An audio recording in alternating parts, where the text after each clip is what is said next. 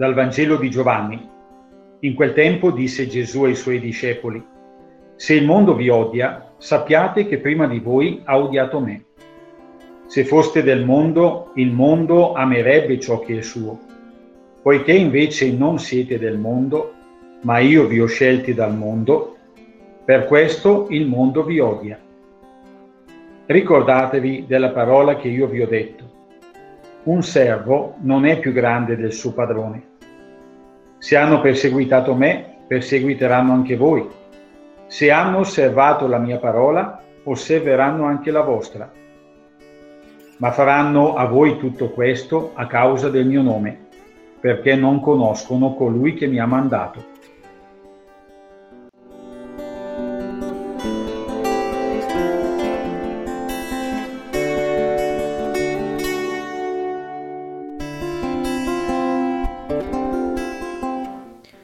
Gesù ci parla dell'odio del mondo a Lui e quindi a noi, perché siamo Suoi. Siamo nel mondo ma non del mondo. Certo, quest'odio alla Sua presenza nel mondo si è rivelato e si rivela talvolta ancora oggi in gesti efferati.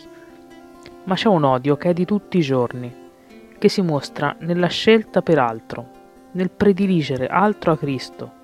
E questo avviene sia nelle grandi scelte quelle della finanza, della politica, sia nelle piccole scelte quotidiane, in ambito lavorativo e familiare, per cui tante volte la parola di Gesù non viene ascoltata.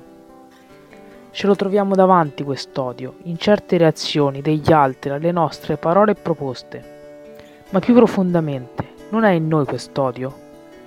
È in noi che si gioca questo dramma, tra l'essere di Cristo il dargli ascolto nelle piccole scelte di tutti i giorni e così essere veramente nel mondo, ma non del mondo, o tacitare invece lo spirito che parla in noi, scegliendo di seguire altro, ciò che è comodo o ciò che è conveniente agli occhi del mondo, e così essere non solo nel mondo, ma anche del mondo.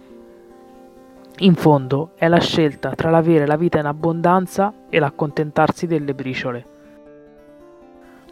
Signore, oggi desidero ascoltarti, seguire la tua voce, nelle piccole e grandi scelte che dovrò compiere, per avere veramente la vita